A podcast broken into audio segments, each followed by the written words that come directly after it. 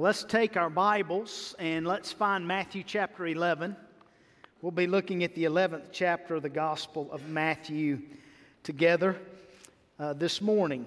You know, we are born questioners. We, we, we are born questioning. For example, think about the, the most asked yet the least answered question in the English language is the very first question we begin asking after we're born and when we're able to speak. And that you ever had a child or grandchild ask you why? and then follow that up with a why? and follow that up with a why? And follow that why? Why do we do that? Well, every child is full of every kind of why question about every kind of thing in their little world that moves or that shines or that changes. And when we get older, we don't stop asking the question why. So, why do we do this? Well, that, that little thing in, in the heart of a child, that is the incipient of doubt. It's the initial stage of doubt in the nature of men, women, boys, and girls. And we continue to ask why. I've been asking why all week. Why, why is, is the state of Tennessee, why did we more than any other state vote for Kanye West?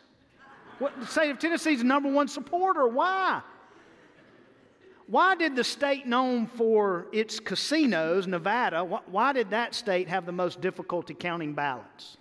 You have casinos. You, surely you can count. And why don't I know my Bible like John King, the journalist, knows that electoral map? I've never seen anybody work a map like that. He knew every state, city, county, street. He knew how many votes were in every house, on every street, in every county, every city, every state. I've never seen anything like that. Why don't I know my Bible like that? From the time we're born to the time we die, we're on this questioning, asking why. And just because you're born again doesn't mean you stop questioning and stop asking why and stop doubting. So today I want to speak to you on the simple subject living in the land of doubts. Living in a land of doubts. And as we think about living in a land of doubts, I want to ask this question What are you doing with your doubts? Because we all have doubts, no doubt about it. We all doubt. There's no doubt about that. The question is, what are we doing with them? Well, I want to show you what John the Baptist does with his doubts, and maybe we could follow suit. Uh, Matthew 11, verse 2, 3, 4, 5, and 6. I'm going, to read the text and then we'll unpack it uh, together this morning. Verse 2, you, you follow along. If you're there, say, I'm there. All right, here we go. Matthew 11, verse 2. Now, when John heard in prison about the deeds of the Christ, he sent word by his disciples and said to him, Are you the one who is to come? Now, the one there is talking about the Messiah, the anointed one, the expected one. Are you the one? Or, look at the end of the question, shall we look for another? And Jesus answered them, Go and tell John what you hear and see. The blind receive their sight, and the lame walk Lepers are cleansed, and the deaf hear, and the dead are raised up, and the poor have good news preached to them. And blessed is the one who is not offended by me. Uh, Father, we pray this morning in the name of Jesus that you would help us hear from you, that you would help us respond repent, receive your word in a way that honors you. And we ask it in Jesus' name. And God's people said, All right, here's the takeaway. Go ahead and give it to you.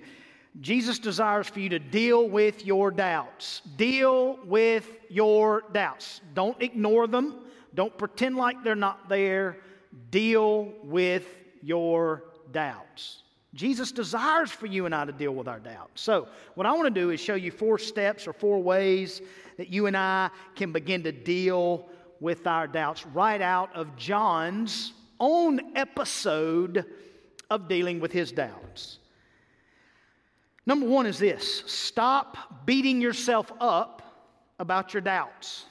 Stop beating yourself up about your doubts. I don't know if you've ever sung the song, uh, It Is Well with My Soul, when things weren't so well. You ever been there? That song was written when things weren't so well. I, wonder if you sung the song 10,000 Reasons while you were searching for just one reason not to doubt. Maybe it's your life, maybe it's your marriage, your career, maybe it's your family, is just a tangled mess. And you're asking the question, where is God in all of this? Or maybe you're a student, don't, have to be a student, you can be a student, college student, teenager. Uh, maybe you're an adult, and maybe you're tired of getting trounced. Maybe you're tired of being trounced on because of your faith, and you're asking, you're sincerely asking the question: Is following Jesus worth the cost? Maybe that's a question, a doubt that you're dealing with. But maybe at work, you're, you've taken a stand and you're living out your faith at work, and you're on the verge of losing your job because you will not compromise your kingdom values and you're wondering, is God going to take care of me? Or maybe you're watching a loved one suffer, maybe emotionally, physically, spiritually, just suffering. And you're at the point where God is not responding the way you want Him to. So, what do you do with all of this? Doubt? You know, we know God honors faith, right, church? God honors faith, amen?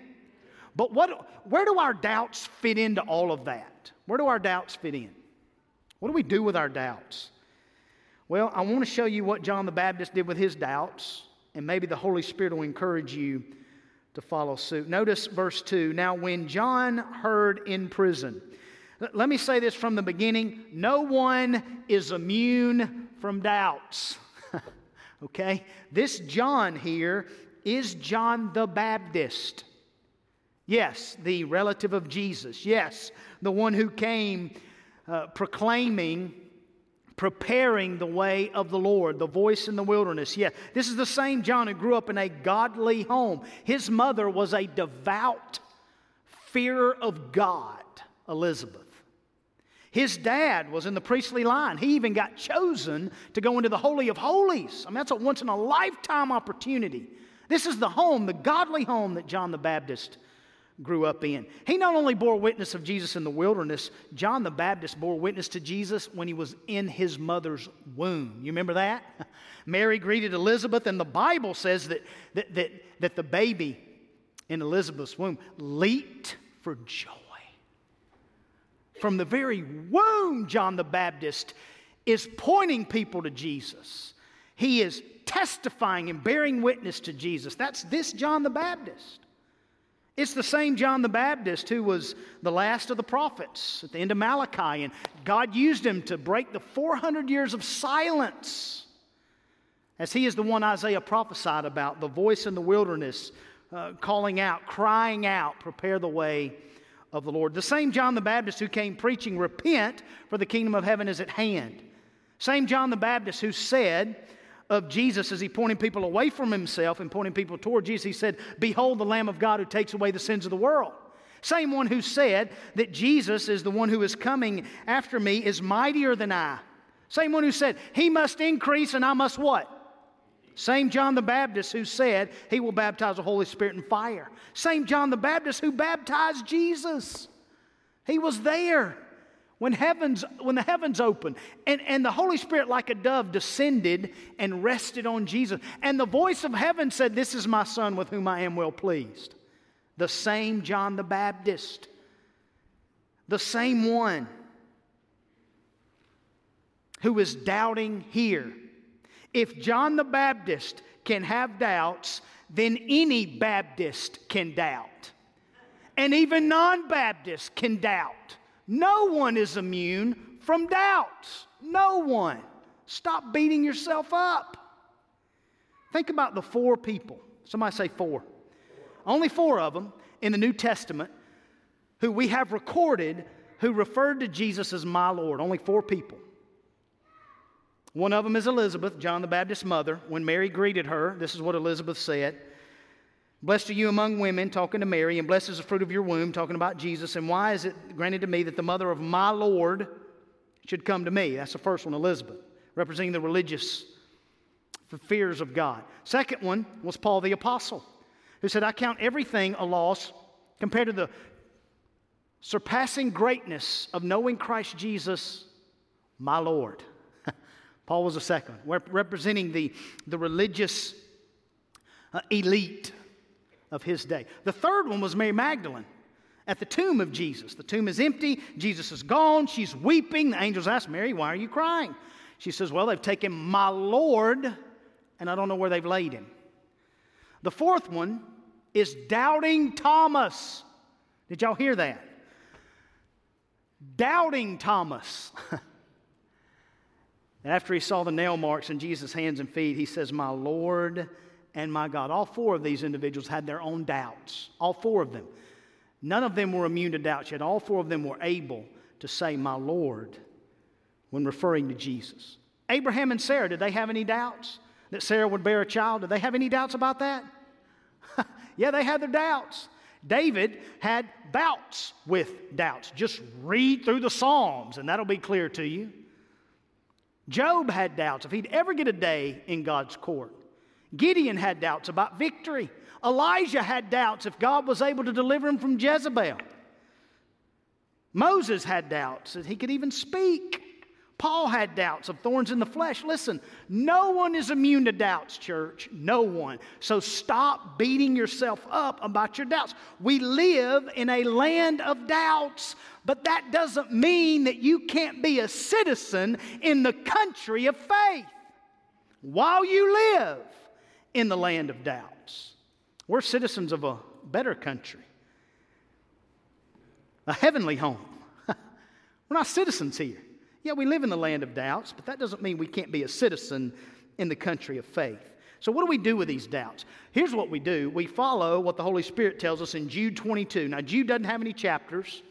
I guess you could say it has one chapter because uh, there's only one chapter, and it has verses. And in Jude 22, the Bible says this and have mercy on those who doubt. How many of you know it's easy to judge somebody? I'm good at that, right? I'm pretty good at judging folk. How many of you know it's easy to condemn somebody? It's easy to unfriend and unfollow. It's easy to block somebody. It's easy to be fed up with somebody. It's easy to write them off, although the Lord has maybe written them in. It's easy to throw your hands up and be done with them. But we are commanded by God Almighty to have mercy on those who doubt, to have mercy on them. Even if that one is you, stop beating yourself up because of your doubts. Doubts happen to even the strongest of believers. So stop beating yourself up. But you can't stop there. Once you stop beating yourself up, you got to take another step. And that is you need to start taking your doubts to Jesus. I love what John the Baptist does here. John the Baptist doesn't go to, uh, to, to poll people. Po- polls aren't doing so good these days, are they? polls are really struggling. So he doesn't go poll a bunch of people, he goes to the source. He goes to Jesus Christ himself. He doesn't go poll the religious elite or the Pharisees or the Sadducees or the scribes and say, hey, is this Jesus the Christ? He doesn't do that. He takes his doubts directly to Jesus. Now, obviously, he has to go through his disciples because he's in prison, and in prison, his disciples are visiting him, and he sends them out to Jesus to ask the question Are you the Christ? I read about a, a young lady who suffered some terrible abuse, and her friend wanted to pray for her and said, Hey, I want to pray for you. So answer this question What is your picture of God at this point? And this girl who had been so abused, this was her picture of God. And she says it like this, and I quote My picture of God at this moment is He's standing with His hands in His pockets, and He's doing absolutely nothing. John the Baptist is in prison in this text. Jesus is being rejected. John the Baptist sees Jesus as one who's standing there with his hands in his pockets. Is he doing anything? Is he really the Christ? Is he really the Messiah? Did we get this wrong?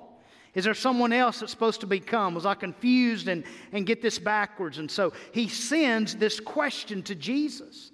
And even though it seems like the church, and I'm talking about Big C Church, is losing ground in our nation, and even though it seems like your life may be falling apart, and even though it seems like Jesus is standing there with his hands in his pockets, John the Baptist still took his doubts to, to Jesus. And we need to do the same. Take your doubts to Jesus. You know how I define a good day? What's a good? A good day is not a day where you're not carrying around any doubts. A good day is when you carry your doubts to the King, to Jesus. Carry them to Jesus. Bring your doubts to Him. Spurgeon said it like this Child of God, you, cro- you cost Christ too much for Him to forget about you. You cost Him too much. Stop nursing your doubts. You know, if you take a baby and you nurse a baby, and what's that baby going to do? That baby's going to grow. So if we take our doubts and we care for our doubts and we nurse our doubts, our doubts are just going to grow and grow and grow. Don't care for them, carry them to Jesus. Why should I trust Jesus with my doubts? I want you to show you what Jesus did not say to John. Notice what he didn't say. He didn't say yes or no. He didn't answer the question yes or no. Like when John said, Are you the Christ? He didn't say yes and he didn't say no. Notice he also, uh, he didn't rail on John. He didn't say, John, you baptized me. You telling me you don't know who I am? Come on, man, you know this. He doesn't rail on him. He doesn't tear into him. He doesn't tell him off. He doesn't treat him like so many of us treat each other. Praise God for that. He didn't do that. This is why you can trust Jesus. This is why you can bring your doubts to Him. It's not going to scare Him, it's not going to surprise Him. He can handle it. You bring your doubts to Him, and when you do, mercy is going to be extended. And let me show you how we know this. Look at verse 11. This is going to blow your mind. Look at Matthew 11, verse 11. You talk about wow. I, mm. You know that emoji with a head exploding? I wish I could make a face like that right now. This is wow. Look at this. Verse 11, Matthew 11. Truly, I say to you, among those born of women, there has risen no one worse. Is that what it says? worse than John the Baptist? How can one who had so much revealed to him turn around and doubt who I am? Is that what Jesus says? No, he says, This one who doubted me. And notice it's not only what Jesus said about John the Baptist, which is bold, that he's the greater. No one greater than John the Baptist has ever been born of women. No one greater than John the Baptist. It's not only what he said, but it's when he said what he said. He said it after he doubted, after he had this episode of doubting. Jesus extends mercy, he extends grace. He's the same yesterday, today, and forever. So if you'll bring him your doubts, you're going to get mercy and you're going to get grace. Why would you not bring your doubts to him? It makes me think about a football game years ago, 1993, January the 3rd, playoff game. I'll never forget this game. And I'm not a fan of either team, but I just, I can't, what a game. The Houston Oilers and the Buffalo Bills, playoff game. Warren Moon was the quarterback of the Oilers. Jim Kelly, the quarterback of the Bills, but he was injured for that particular game. He did not play. So Frank Reich was the quarterback of the Bills. During this game, which the Oilers were hammering the Bills 28 to 3 at halftime, Thurman Thomas had gone out of the game, starting running back out, starting quarterback out. Nobody in the Bills' locker room ever believed they would ever come back to win. The only one who believed was Frank Reich. And he got the team together. He said, Hey, we got 30 minutes. We can come back. Nobody believed him. And he kept on. We can come, we can do it. There's enough time we can do it. He goes out, first drive. Frank Reich throws a pick six. Interception goes the other way. Now the score's 35 to 3. Digging the hole deeper and deeper and deeper, and more doubts and more doubts and more doubts. You know the Bills ended up winning that game 41 to 38 in overtime? Wow. I know it looks like the church is losing ground. I know it looks like Christianity in America is dying. I know it looks like Jesus is standing with his hands in his pockets. And I know the situation seems hopeless. But Jesus is still on the throne of grace. So bring your doubts to him, take them to Jesus. He is ready to extend grace and mercy to you. Here's another step that we miss so often. We miss it. Number three, stay connected. Stay connected with other doubters at church. And by the way, we're all doubters. We all have doubts. That's who we are. We're doubters. And that'll make a lot of sense here in a minute. But we need to stay connected. Notice John is in prison. Somebody say prison. He was in a dungeon, actually, isolated, alone. Isolation is the breeding ground of doubts. That's where doubts grow, is in isolation. The Christian life has never been intended to be lived in isolation.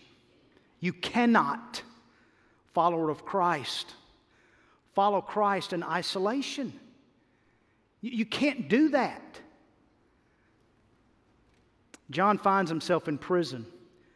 He's normally used to being in the wilderness. He's normally used to being with crowds of people preaching, proclaiming with his disciples. His disciples come visit him, sure, but they're not with him as if he would not be in prison. And why is he in prison? Here's why he's in prison. He called out the king for his sin. Remember, he came preaching, Repent, for the kingdom of heaven is at hand. And the king took his brother's wife to be his own. And John the Baptist called him out and said, This is immoral behavior.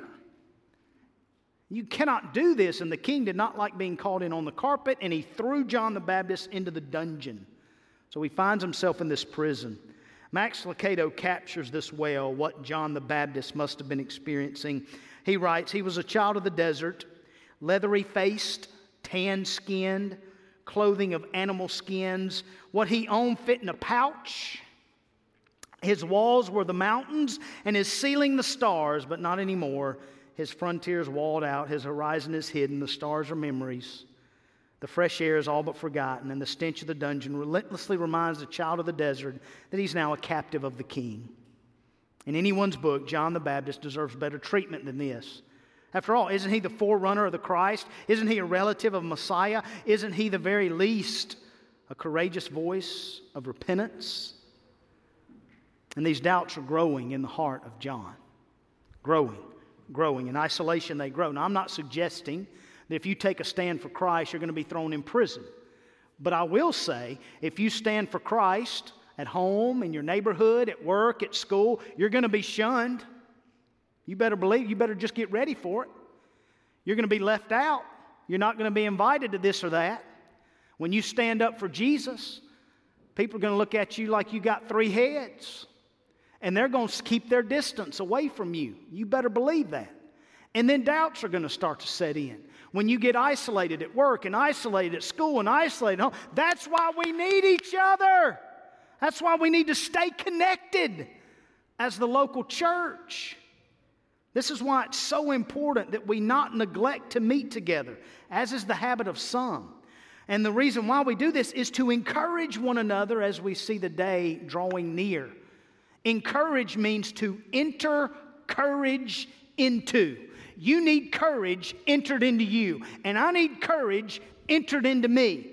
We encourage one another when we're together, not when we're apart, but when we're connected, when we're holding each other accountable, when we're challenging each other and praying for each other. This was doubting Thomas's problem. Think about it. In John 20, this whole thing spun around this idea Thomas, one of the twelve, called the twin, was not with them when Jesus came. He was not with them. He was not with the disciples. Thomas was not there. They told Thomas what happened. Thomas doubted. He said, Unless I see this, this, this, I'll never believe. He doubted because he was not connected to the other believers. The next week, he got connected and he brought his doubts with them, but his doubts did not stay with him because he saw who Jesus is and he believed. This is why we need to bring our doubts with us to church. We need to bring our doubts to Christ. We have to stay connected. We have to. And there's plenty of options here to stay connected. Every Monday and Wednesday morning, I, do what is called, uh, it's a Zoom call called Poolside with PSG. It's 20, 25 minutes, a devotional word, prayer, encourage each other. We do that every Monday and Wednesday morning. Anyone can join that. You can find the link on the bridge or the website. You, you don't have to be there every time.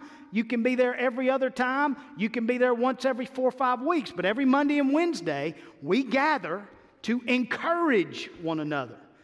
You can be a part of that. Wednesday night, 6 p.m., right here in this room, we have Bible study. Students, adults, uh, children, everything's going on at the same time at 6, and this is offered online as well. Opportunity for you to get connected.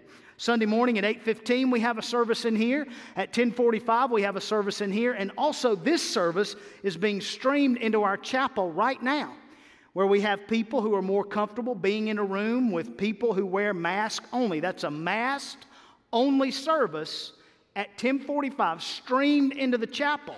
Another opportunity for you to get connected. We've got zoom life groups and zoom bible studies. You can go to our website and find information about that. Why is this important? We have to stay connected. We have to stay connected. Why should we? Here's why. In our world in our nation in our city in our very jerusalem to the ends of the earth unbelief is rampant. Is it not Compromise is rising, division is evident, error is celebrated, doctrine is rejected, the truth is forsaking, forsaken, doubts are dominating, but Jesus will never abandon his church. So we got to stay connected. Church. Number four, last one. Here we go. Number four.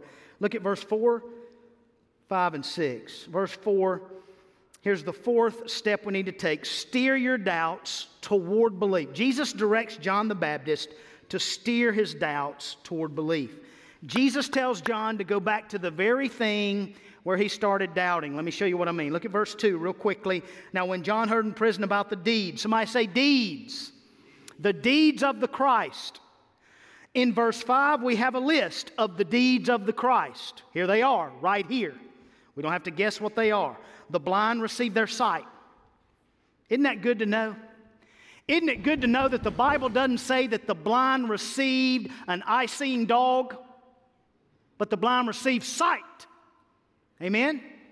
Isn't it good to read here that, hey, the lame walk, not the lame received a walker, but the lame walk? And the lepers are cleansed, not the lepers received a cleaning, but the lepers are clean and the deaf hear. Not that the deaf received a hearing aid, but the deaf hear. And not that the dead are buried, but the dead are raised up. And the poor have good news preached to them. And blessed is the one who is not offended by me. Jesus takes John the Baptist right back to the very thing where he started doubting. He heard about the deeds of the Christ and he's questioning in his mind. I thought he was coming to overthrow Rome. Why am I in jail? Why is he being rejected? Is this the Christ? And then Jesus takes him right back to the Word of God. Isaiah prophesied all of these deeds. The Old Testament prophets prophesied what the Messiah would do.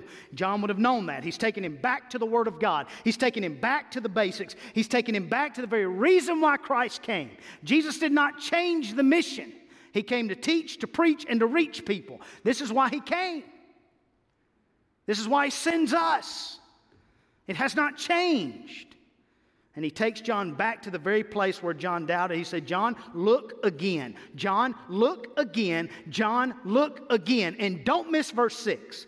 Verse 6 says, And blessed is the one who is not offended by me, just like the blind see, and the lame walk, and the lepers cleansed. What verse 6 means, and the deaf hear, and the dead are raised up. What verse 6 means is those who are experiencing stumbling blocks of doubt. Jesus, just like He can take the blind and make them see, He can take the lame and make them walk. He can take the deaf and make them hear, just like He can take the dead and raise them up. He can take your stumbling blocks of faith, verse 6 says, and He can transform them into stepping stones of faith. He can do it. He is doing it. He'll continue to do it. He wants you to steer your doubts toward faith, just like He called John to do, just like He called us to do. Listen, I know that if Chick fil A was in charge of counting the votes on election night, they, that'd have been handled in a couple hours with a my pleasure on the end. I know that. But that didn't happen that way. Didn't happen that way. And doubts set in. And doubts continue to set in. And these stumbling blocks of doubts can be dangerous. But if we bring them to Christ, He can take them and transform them into stepping stones of faith. And here's a question that I hope you ponder. I hope you take this question away with you. Why do we put so much faith in our doubts? Why do we do that? Why do we put so much faith in our doubts? And we give up so easily on our faith. How about let's start today? How about let's start doubting our doubts? How about that? How about let's call out our doubts? Jesus isn't speaking anything new here to John. He says, John, you got to go back to the basics. You got to go back to the Word of God. You got to go back to the reason why I came. Th- think about it like this faith, what's the opposite of faith? Doubt is not the opposite of faith. Sight is the opposite of faith. Paul said it like this Now we see but a poor reflection. What does that mean? Now we see, but in way of our vision is, is confusion and, and questions and, and doubts and unmet expectations and limited perception and difficult situations and we can't see in whole but only in part now but one day, all that'll be gone and we'll see in whole. We'll be known fully and we'll fully know. Meanwhile, we have these doubts. Doubts are not the opposite of faith. In fact, in your doubt, there are seeds of faith. In fact, you can't have faith without doubts. You can't. Because if, you have sight, there's no more faith. If you can see it and touch it, no, faith is not required. Faith is only needed and required when there's doubts. Think about the most remarkable statement ever made about Jesus, I would argue, in the New Testament, is from Doubting Thomas. He called Jesus my Lord and my God. He saw Jesus both as his Lord and as God at the same time. But when did he say that? On the heels of doubt. In, in, in Thomas's doubt was the seed of faith. And in the same way, Jesus wants you to deal with your doubts today. They can be dangerous. Doubts can be dangerous. They can cause you to miss salvation because you doubt the work and the person of Christ. Don't doubt that. John is right when he said, Blessed is the one, or behold, the one who takes away the sins of the world. Jesus did take away the sins of the world, and he did it by becoming sin for us. He did it by dying on the cross and taking our sin, our shame, and death to the grave. And he killed it in his death. He put it all to death in his death. Three days later, he was raised to life. And he comes to give you life today. And you can have that life if you put your faith and trust in Him.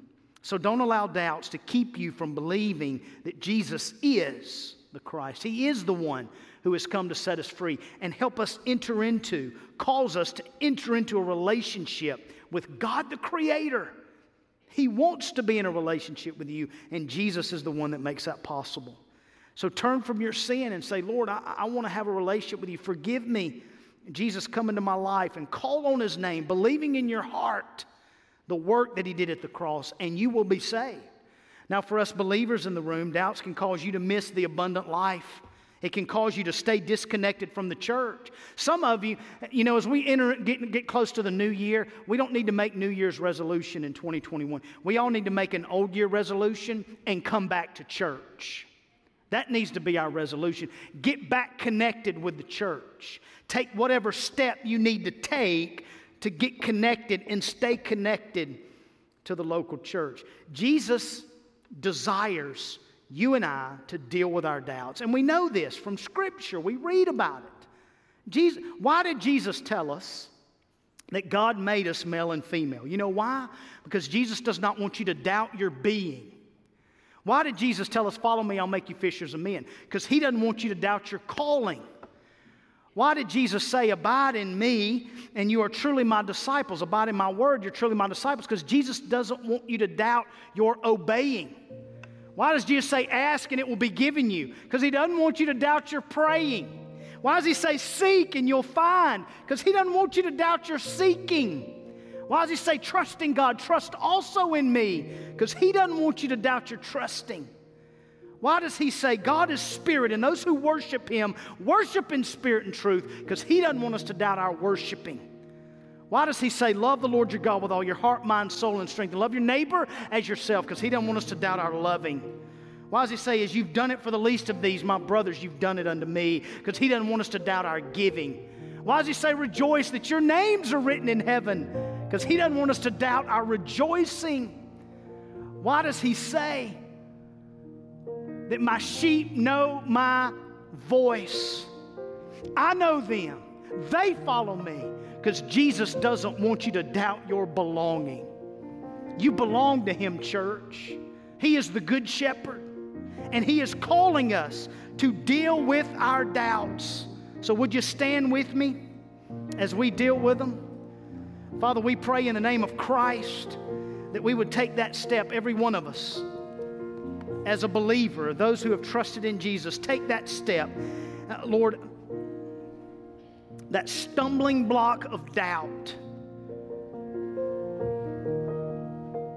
as you transform that into a stepping stone of faith, we pray that believers would come and flood these steps, confessing those stumbling blocks of doubt and stepping over them and sidestepping them to the stepping stone of the step of faith that you want them to take today whether it be be baptized. Some believers have not been baptized, and they need to be baptized. And I don't know what they're waiting on. You have called us to be baptized.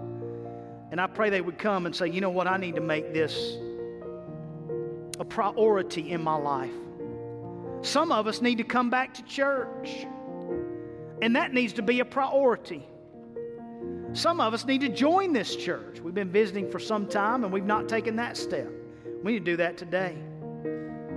Some of us worshiping online need to take a step of faith and reach out and let us know who you are and how you heard about us and how we can pray for you.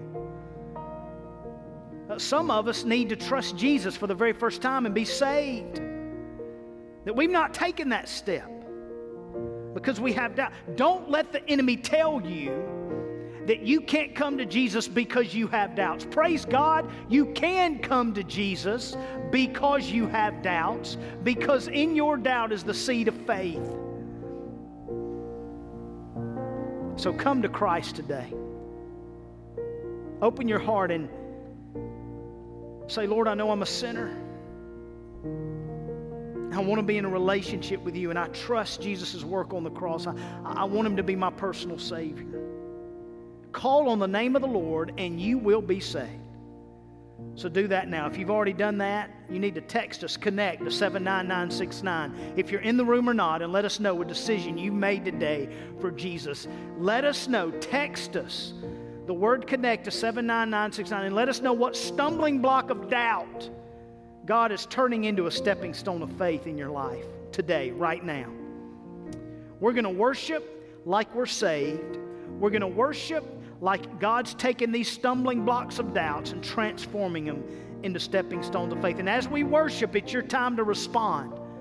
You can text us 79969, whatever decision you made today.